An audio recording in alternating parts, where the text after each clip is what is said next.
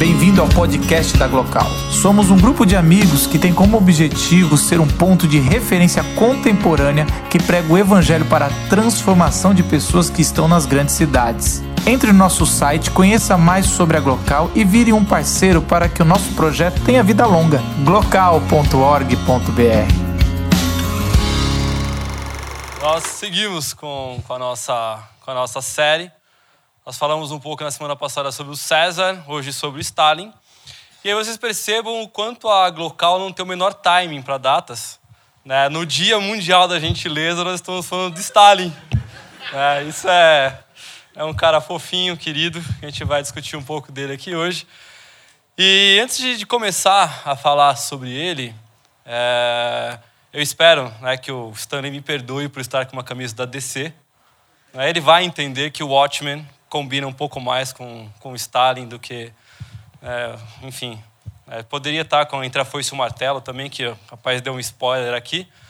Né, Entre a Foice e o Martelo é uma história bem interessante, porque o Homem de Aço, é, o, não Stalin, né, o Superman, ele cai. A história conta se ele tivesse caído na União Soviética em plena Guerra Fria. Então você não teria o Superman. É, e aí esse Superman foi criado naquele sistema, foi criado por camponeses, foi arregimentado pelo exército, virou quase um filho adotivo do Stalin e ele vai assumir o lugar do Stalin depois da morte dele. E aí você consegue perceber que, na verdade, o Superman sempre foi um embuste, ele sempre quis ser um ditador, ele teve a chance dele na história entre a foice e o martelo. Né, já que eu sou o único fã do Batman aqui, eu vou falar mal do Superman mesmo. Tá? O... Informações que a gente traz aqui para vocês, é uma coisa importante que a gente sempre deixa, gosta de ressaltar, que às vezes a galera na rede social acha que é fake news, né? Assim, todas as informações que a gente traz para vocês, a gente procura trazer baseado em fatos. Então aqui ninguém está discutindo a história ao acaso, né? ninguém aqui está jogando informação para vocês, ninguém aqui está simplesmente falando qualquer coisa, sei lá, é, de qualquer jeito. Então a gente vê os comentários né, de muitos haters nas redes sociais falando que é, só faltou a gente falar que o comunista come criancinha, porque tudo que a gente falou de Stalin é uma mentira, é um absurdo, é isso, é aquilo. Assim, a história ela tem vários lados, a história tem várias versões. Né? A versão que nos é contada aqui no Ocidente é uma versão totalmente americanizada dos fatos, então a gente se perde um pouco em algumas informações. Então, os números que são levantados ali, por exemplo, o número de mortes, é, que podem chegar até 20 milhões, não é na Rússia, é na União Soviética, que engloba um número muito grande de países e um longo período de quase 30 anos de governo de Stalin. Então, todas as informações que a gente traz, a gente pesquisa, a gente estuda para tentar trazer tá, uma informação minimamente confiável para vocês. Tá? Então, eu só queria deixar esse aviso para vocês entenderem assim, que a gente não está brincando aqui. Por mais que a gente brinque, por mais que a gente tenha um lado mais cômico, né, aquilo que a gente procura trazer para vocês é uma coisa bem pesquisada e bem planejada, não é uma coisa que a gente solta por aí à toa. E aí, falando do, do, do Stalin propriamente dito, quando a gente começa a olhar um pouco e estudar a figura do, do Stalin, a gente tem que retomar um pouco o estado da Rússia. A Rússia, até ali, o século XIX, uma Rússia czarista, né, uma Rússia em que a aristocracia governa a Rússia, o czar ele manda e desmanda, ele faz o que ele quer, é, totalmente absolutista, e uma Rússia totalmente atrasada em relação à Europa. Então a gente tem ali, até a década de 60 da, do século XIX, uma Rússia num modo de produção feudal. A Europa já arrancando a segunda revolução industrial, os países entrando né, num capitalismo mais selvagem, ganhando dinheiro, ganhando condições, né, se desenvolvendo, e a Rússia totalmente agrária e um agrário muito precário. Então a Rússia é um país muito pobre, altamente explorado, e esse é o cenário, né, um pouco depois da década de 60, que o Stalin nasce e que o Stalin é criado. Ah, então ele tem um, né, um pano de fundo altamente complicado dentro da, da Rússia, e o Stalin, quando ele cresce, ele vai começar a militar contra esse Estado né, czarista. Então ele vai, num começo, através de ações mais clandestinas, criando é, algumas pequenas revoltas, alguns assaltos, alguns roubos, ele é preso, ele é exilado e ele vai se aliar ao partido bolchevique, depois que se divide, né, os bolcheviques e os mencheviques, ele tinha leituras de Marx, ele tinha leituras de Lenin, e quando ele identifica né, o partido bolchevique sob a liderança do Lenin, ele não tem dúvidas de qual lado ele vai tomar no meio de tudo isso. Então Stalin ele vai para o lado bolchevique. E ele rapidamente tem uma ascensão e ele se torna secretário do partido. Então ele vai se tornar o secretário nacional do partido bolchevique e ele começa a formar ali tá, uma aliança muito forte né, com o Lenin, o Trotsky e o Stalin. Então são três dos grandes nomes do partido bolchevique que lideram a Revolução Russa e que botam um ponto final nesse modelo czarista e se inicia um novo processo dentro da, dentro da Rússia. Então você passa por todo um processo né, ali com, com Lenin ainda, de uma implantação da nova economia política, você começa a, você implementa ali né, um, um capitalismo de guerra, um comunismo de guerra, você começa a caminhar para tentar desenvolver a Rússia, né, sendo uma alternativa para o capitalismo. Né, então a ideia não é ser capitalista, nós vamos pensar em alternativas para isso, para fortalecer a Rússia.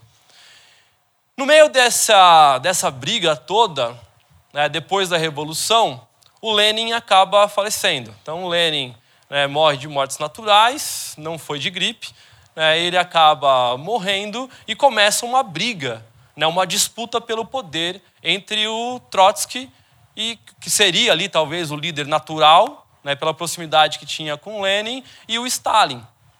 A briga dos dois, né, o Silas falou de lendas, são duas lendas, são dois ícones são duas figuras fortíssimas dentro da Rússia e é uma briga entre os dois pelo poder. O Stalin é um cara que agrada mais a galera.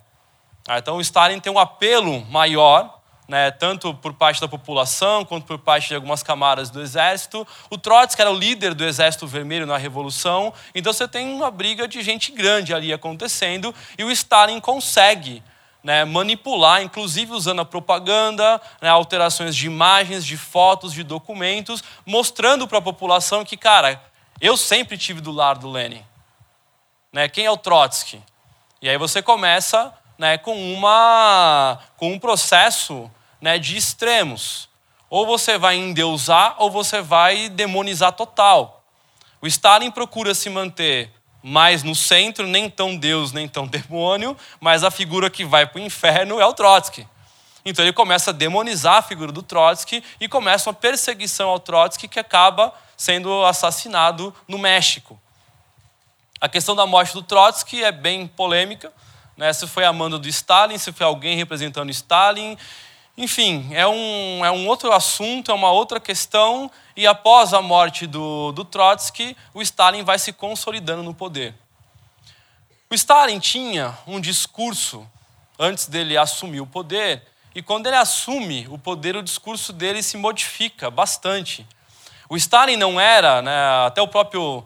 Né, tem alguns documentos ali que apontam que o próprio Lenin né, não acreditava que o Stalin seria né, o sucessor ideal para ele naquele momento. Né, a galera via o Stalin meio com, com maus olhos. E o Stalin, quando assume o poder, ele começa a tentar reverter toda essa situação.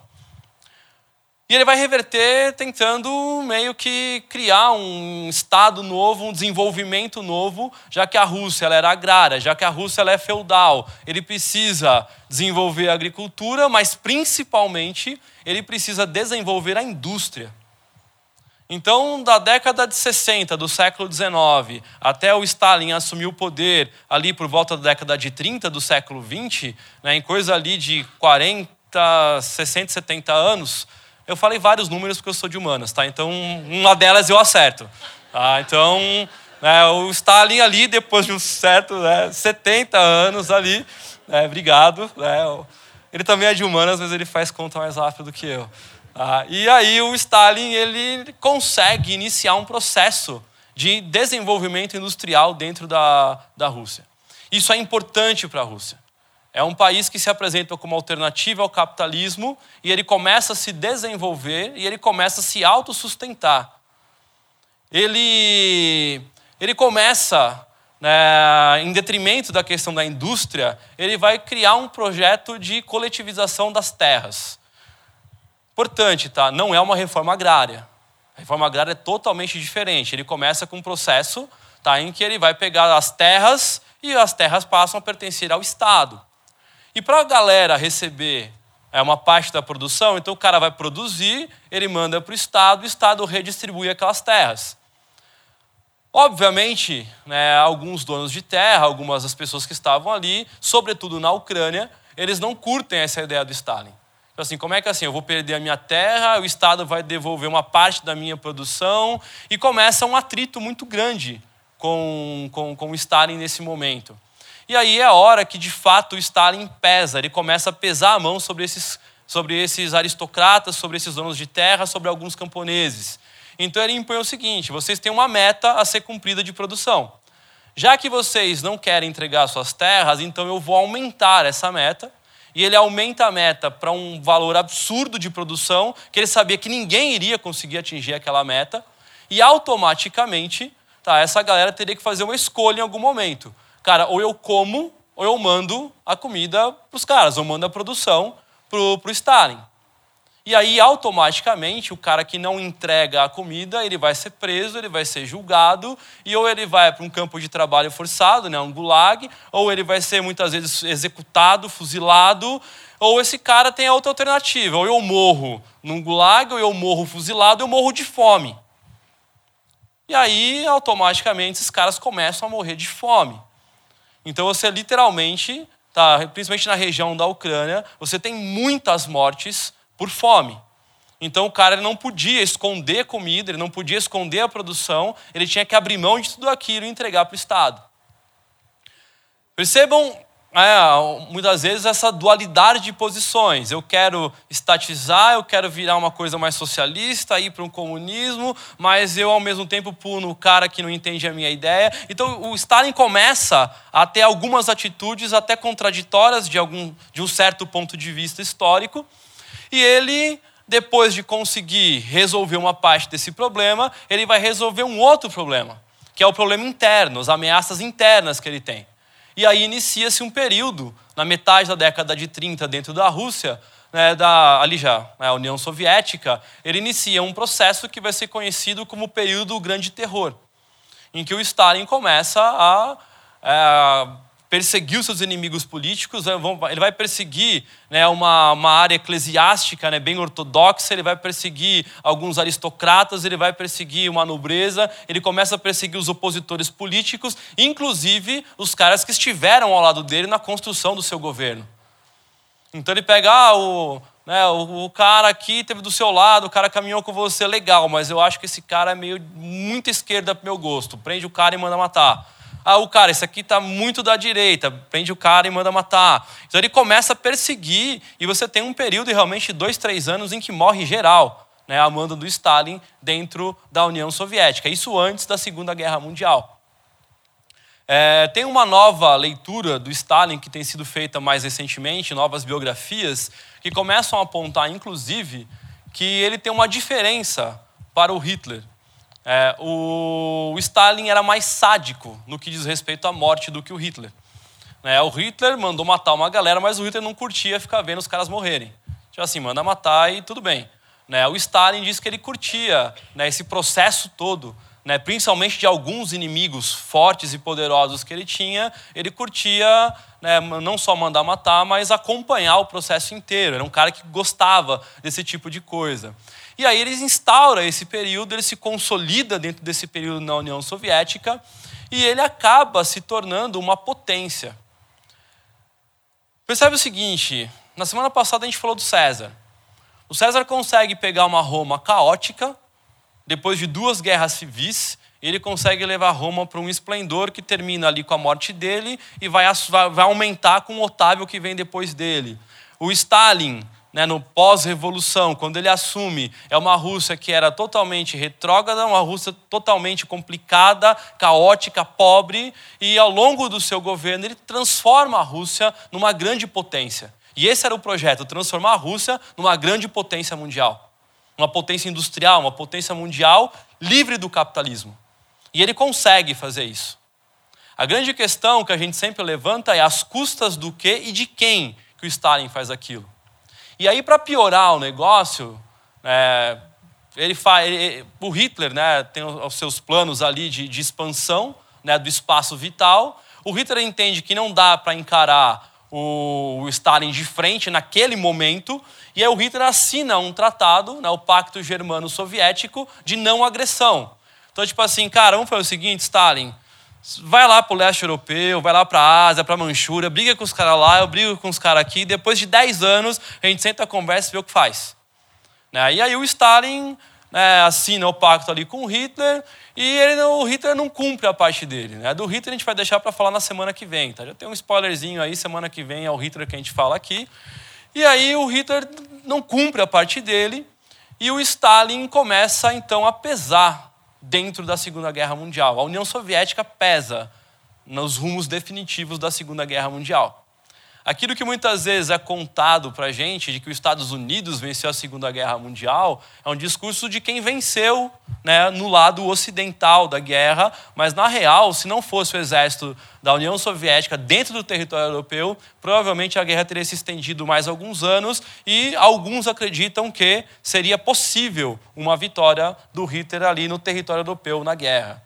Então a galera capitalista tem que engolir o Stalin dentro de uma Segunda Guerra Mundial, na vitória que ele tem né, na Batalha de Stalingrado. Né, Stalingrado, né, uma, um cara né, muito humilde. Ele dá o nome de Leningrado para outra cidade também, né, para homenagear o Lenin, para não ficar tão Leningrado, Stalingrado. Né, o, o Otávio né, vai criar o mês de agosto, né, porque o Júlio César criou de julho, então esses caras são meio né, autoestima bem elevada. Então, na Batalha de Stalingrado, você tem, de fato, uma batalha decisiva, né? que, que o, as táticas militares da União Soviética dão um pau ali na Alemanha, né? devido a uma série de outras questões. Semana que vem a gente vai falar sobre isso. E aí o Stalin se consolida como essa grande potência. É tão forte a presença da União Soviética na Europa que, após a Segunda Guerra Mundial, né, os Estados Unidos enxerga um rival à altura e aí você começa com o processo da Guerra Fria. Ao longo desse período de governo do Stalin, cerca aí de, de 30 anos, o Stalin morre em 53 né, por problemas é, de saúde, ele teve um, um ataque cardíaco, uma hemorragia interna, ele acaba morrendo em decorrência de tudo isso. E o Stalin ele é enterrado como um deus quase. Né? Ele é o cara né, o pai dos povos, é o cara que queria né, levar o comunismo, que tinha boas intenções para tudo isso. E aí você começa a desconstruir essa imagem do Stalin logo depois com o Khrushchev. É, não sei se a pronúncia é essa. É, tá, beleza. Né? Enfim, é esse cara que vem depois. Tá? E ele começa a desconstruir essa imagem do Stalin de um cara bonzinho, protetor, ídolo, lenda. Né? Ele começa a apontar que dentro do regime, dentro do stalinismo, né, você construiu tudo aquilo às custas de um massacre. Então, os números estão aí, né, a gente não pode negar os fatos. Então, comprovados, a galera acredita que em torno de 4 a 6 milhões de mortes, né, e alguns estudos mais recentes apontam até 20 milhões de pessoas executadas dentro desse período dos 30 anos do governo de Stalin. A questão não é brigar para entender quem matou mais, quem morreu mais. A questão é que, cara, se foi 4, 5, 10 ou 20, tá, foi um governo que cometeu muito assassinato. Tá, foi um líder que se pôs para o povo como alternativa ao capitalismo, como uma alternativa de governo, um líder promissor, um líder né, que ganha a simpatia da população por causa do regime totalitário, por causa da propaganda, por causa dos seus discursos. O Stalin é poeta, o Stalin escreve artigo, o Stalin é acadêmico, o Stalin é um cara extremamente inteligente, ele sabe como fazer as coisas. E ele ganha a galera no meio de tudo isso. Né? E aí, o que você vende é uma coisa, o que você faz por trás dos panos é outra. Né? Não se nega né, a onda de assassinatos que aconteceram dentro do regime stalinista. Né, e é uma coisa que eu quero puxar para a gente terminar. Nós criticamos muito esses líderes totalitários, esses ditadores, mas a questão sempre que eu gosto de pensar é: se fosse você no lugar de Stalin, com essa gama de poder nas mãos, com essa habilidade política, militar, estadista, e você tivesse essa chance, qual seria a sua escolha? Porque se a ideia da série é trabalhar o ditador que habita em mim, nós temos que pensar nesse lance reverso. E se o poder tivesse na sua mão? Quantas vezes você desejou a morte de alguém? Ah, mas eu não matei ninguém, mas você pensou. E se você tivesse o poder de mandar matar? Essa, esse é o diálogo da nossa humanidade. Nós não, nós não estamos discutindo estar em um ponto de vista político, estamos discutindo uma questão da nossa alma. E o quanto a nossa alma é ditadora, o quanto a nossa alma tem, sede, tem, tem essa, essa sede, esse anseio pelo poder, e o que nós faríamos se tivéssemos esse poder. É isso que eu queria deixar para vocês nessa noite. Valeu.